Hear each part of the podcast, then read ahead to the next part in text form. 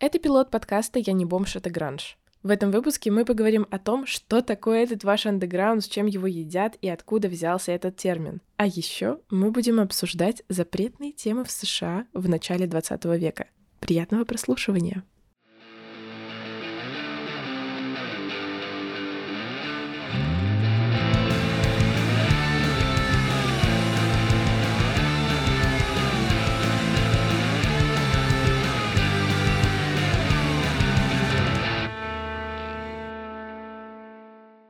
Всем привет! Это пилот подкаста «Я не бомж, это гранж», и с вами его ведущая Саня. И я, Артём. До того, как мы начали искать какую-либо информацию об андеграунде, как ты воспринимал этот термин? Что для тебя значил андеграунд? Ну, как такой человек, в принципе, далекий от какой-то культурологии, я это понимал всегда как что-то, что в буквальном смысле находится underground, под землей, в смысле, ну, то есть не в смысле метро там, а в смысле, что это все то, что выбивается из нормы общественности, все то, что может не понравиться массам. В общем, что-то такое как бы элитарное, но со знаком знаком минус, как будто бы вот есть элитарное искусство, есть массовое, а вот андерграунд это элитарное искусство, но вот по другую сторону зеркала. Я согласна с тобой. При слове андеграунд сразу в голове вырисовывается картинка какой-нибудь а-ля панк-группы в каком-то полуподвале, и об, и об этой музыке знает там типа человек 20 во всем мире. Да, то есть какой-нибудь Джиджи Аллен.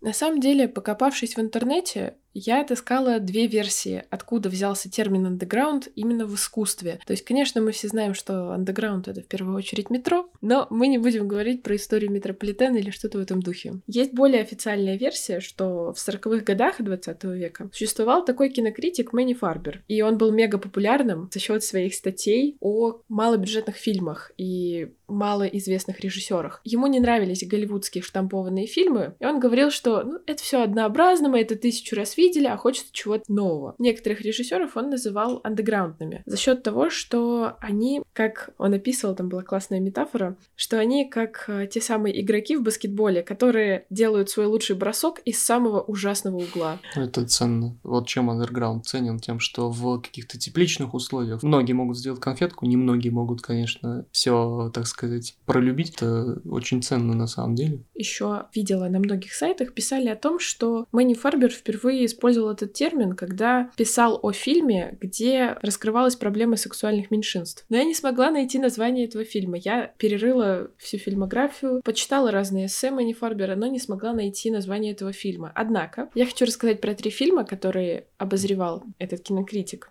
Первый фильм называется «Глубокий сон». Это нуарный детектив с запутанным сюжетом. Насколько я помню, это экранизация какого-то романа. Сначала кажется, что это абсолютно нормальный детектив. Ничего примечательного. Но очень интересно, что, почитав историю создания фильма, оказывается, что были вырезаны различные сцены с гомосексуальными связями и порнографией. А тогда страстный поцелуй — это все, Это уже да. запрещенка, что за разврат Да, напоминаю, на до сексуальной революции пуританские нравы в Америке все еще а, на высоте. Сексуальная Сексуальная революция это какие года? Сексуальная революция это года конец 50-х некоторые выделяют социологи, но по большей части это начало войны во Вьетнаме, 61-70-й. То есть, по сути, еще 20 лет до сексуальной да. революции, а прекрасный Говард Хоукс, который режиссировал фильм «Глубокий сон», уже вот такие сцены снимает. На самом деле, безусловно, эти сцены вырезали и в прокат пустили без них, но в 90-х фильм отреставрировали, кто-то нашел эти кусочки и выкатил режиссерскую версию в артхаусных кинотеатрах.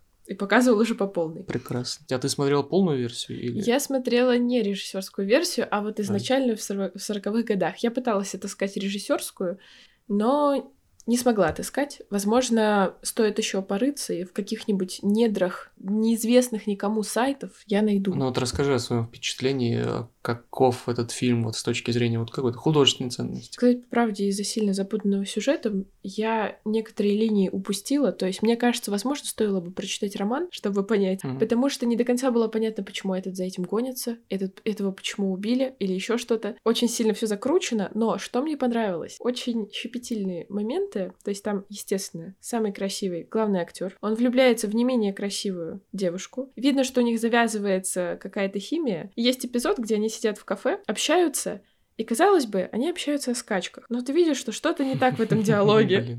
Да, то есть они вроде общаются о скачках, как они там ставят ставки на лошадей и прочее, и прочее, но в какой-то момент ты думаешь, так, подождите. Не о тех скачках они По-моему, не о тех скачках они разговаривают. И думаешь, вот это да, как искусно можно было вплести такой подтекст в, казалось бы, нормальный диалог для того времени.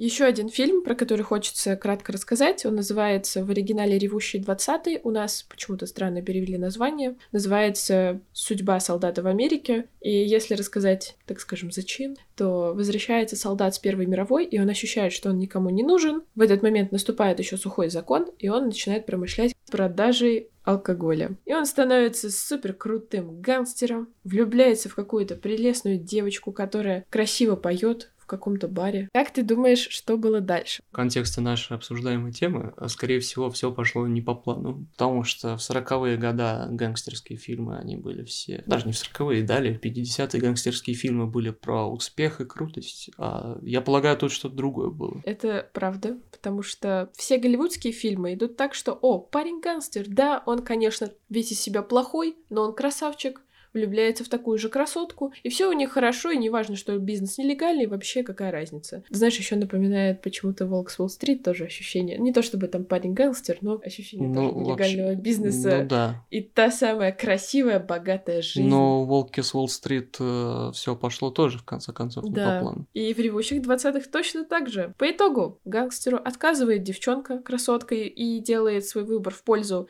приземленного и адекватного другого персонажа, который противопоставлен главному герою.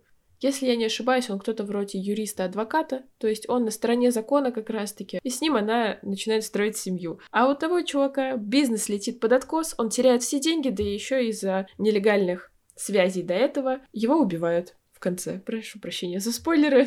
Ну, похоже на «Славные парни» Скорсезе, где тоже, в конце концов, главный герой... Ну, его не убили, но... Ладно, без спойлеров обойдемся. Но там тоже все пошло не по плану. Если кто не смотрел, обязательно.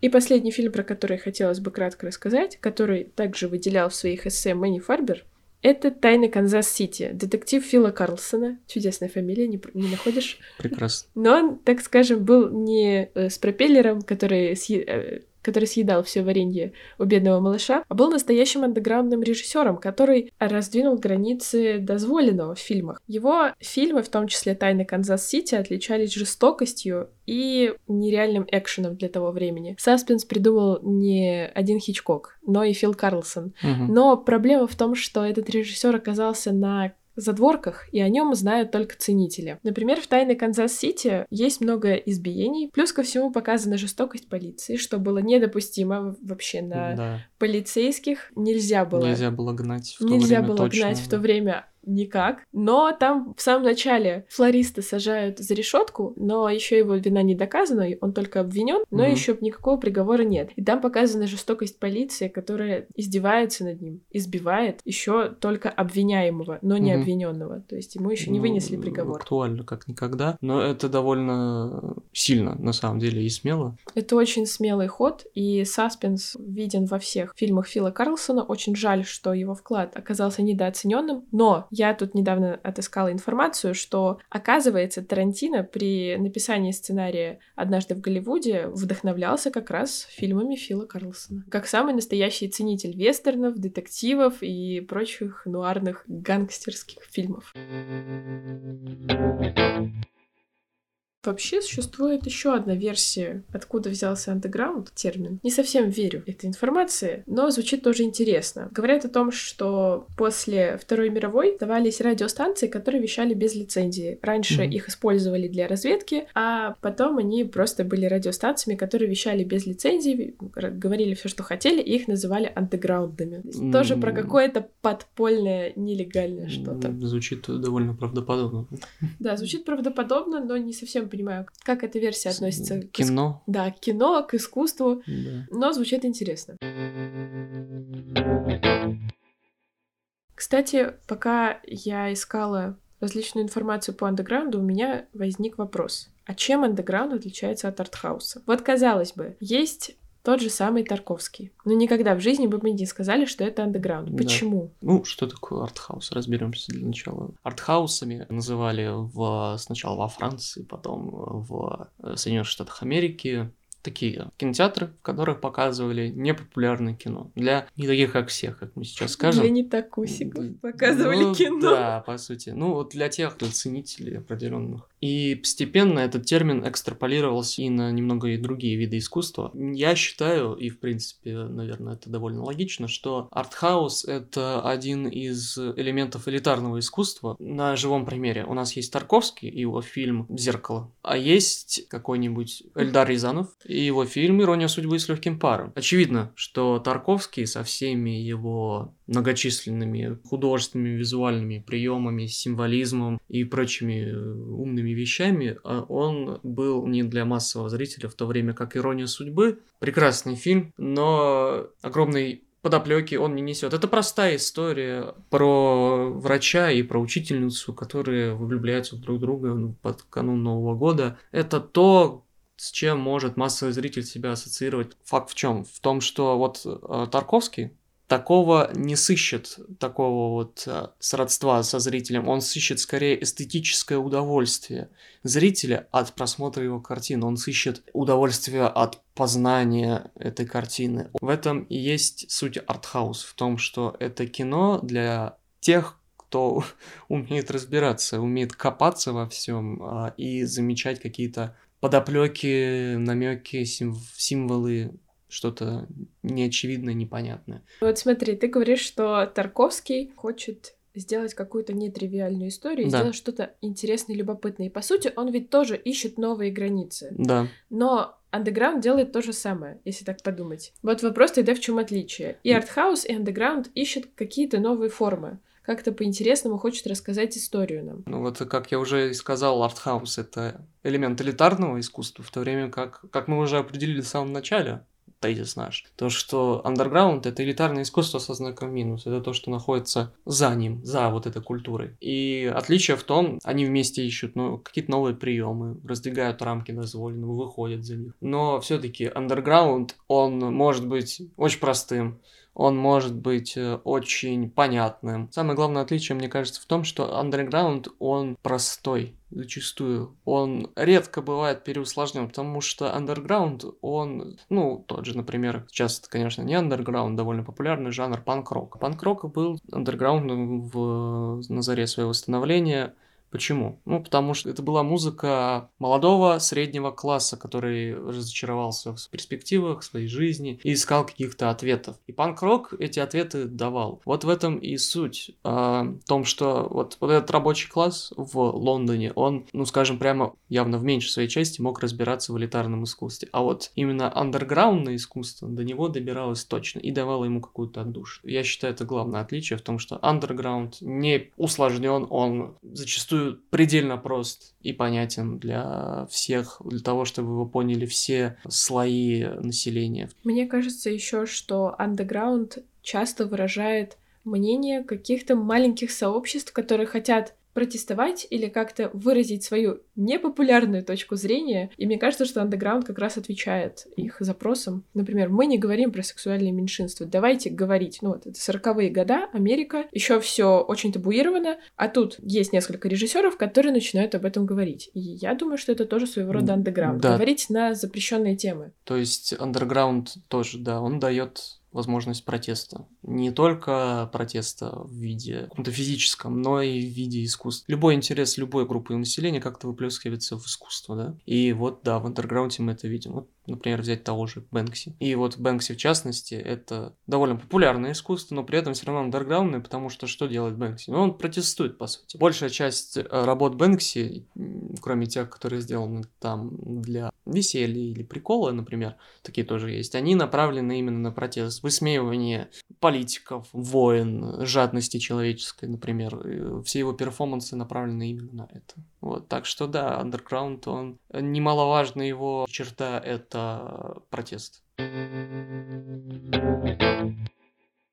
Еще мне почему-то кажется, что в какой-то степени авангард тоже похож на андеграунд. Не знаю почему, но у меня авангард ассоциируется в первую очередь с супрематизмом. Это же авангард? Да. Это часть авангарда. И это ведь Конечно. тоже своего рода протест. Можно ли сказать, что тот же Кандинский или Малевич — это андеграунд? Я думаю, что где-то они могут пересекаться. Но авангард, что такое авангард вообще? Авангард — это есть авангард и арьергард. Это авангард, часть войска, которая идет впереди. И вот, и авангардное искусство это то же самое, что идет впереди. Это поезд, который прободает путь через неизведанные просторы, двигает все вперед. Ну, конечно, авангард и андерграунд, я думаю, могут пересекаться. Действительно, тот же Малевич с его квадратом — это протест против нарративного искусства. Создать картину, в которой ноль нарратива. Тоже, да, тоже, это тоже протест. Но андерграунд ли это? Ну, не сказать. И авангард я бы, наверное, тоже отнес к видам элитарного искусства из-за комплексности и из-за того, что вообще, в принципе, надо понимать, что к чему, допустим, в каком-то произведении. В андерграунде, опять-таки, несмотря на то, что это тоже протест, тоже движение вперед, все равно это что-то упрощенное. Мне кажется, что да. Единственная проблема андеграунда это в том, что если ты не находишься в этом слое населения, про которое говорится в фильме, ты вряд ли поймешь определенные фишки, потому что mm-hmm. для них это быт, а для тебя это что-то за гранью да. понимания. Это единственная сложность, а так, мне кажется, да, все очень прозрачно. Да, то есть э, в андерграунде важно быть в какой-то тусовке, чтобы понимать, что к чему, потому что если вы зайдете в каких-нибудь... Ну, готы вымерли, мне кажется. Готы вымерли? Ну, я Они их... исполнили свое обещание вымерли. Да, ну... И вымерли. Это Эмма обещали вымерли. А, и... а Эмма вымерли? Эмма тоже вымерли. Эмма вымерли, выполнили свое главное обещание. Ну, ну, я готов, на самом деле, не припоминаю даже у нас в Москве. Может, они в Питере, конечно, остались, потому что в Питере вообще реликтовые люди ходят. Вампиры, например. В том числе. Да, солевый вампир а, знаменитый. Так вот, если вы столкнетесь с Готом, и вы начнете с ним разговаривать, вряд ли вы осознаете, что он говорит. Какие-то начнет перечислять группы, жанры, и вы такие, ой. Ну, если вы в этом как-то не купались ради интереса до этого, то вы, наверное, ничего не поймете. Когда вы в этом что-то понимаете и варитесь в этой тусовке, то, естественно говоря, вам порог вхождения куда ниже. И вот, кстати говоря, мне кажется, тоже весьма интересная черта андерграунда, то, что он довольно субкультурно специфичен. То есть у Эма есть свои определенные э, фишки андерграундные какие-то, а у готов, у, там, не знаю, у скинхедов тех же самых тоже андерграунд, по сути, верно? В следующем выпуске мы будем рассматривать одну из субкультур, пока не будем говорить какую, но достаточно популярная на то время субкультура массовая. На этом у нас все. Спасибо большое, что послушали пилот подкаста. Надеемся, вам понравилось. И до скорых встреч. До свидания.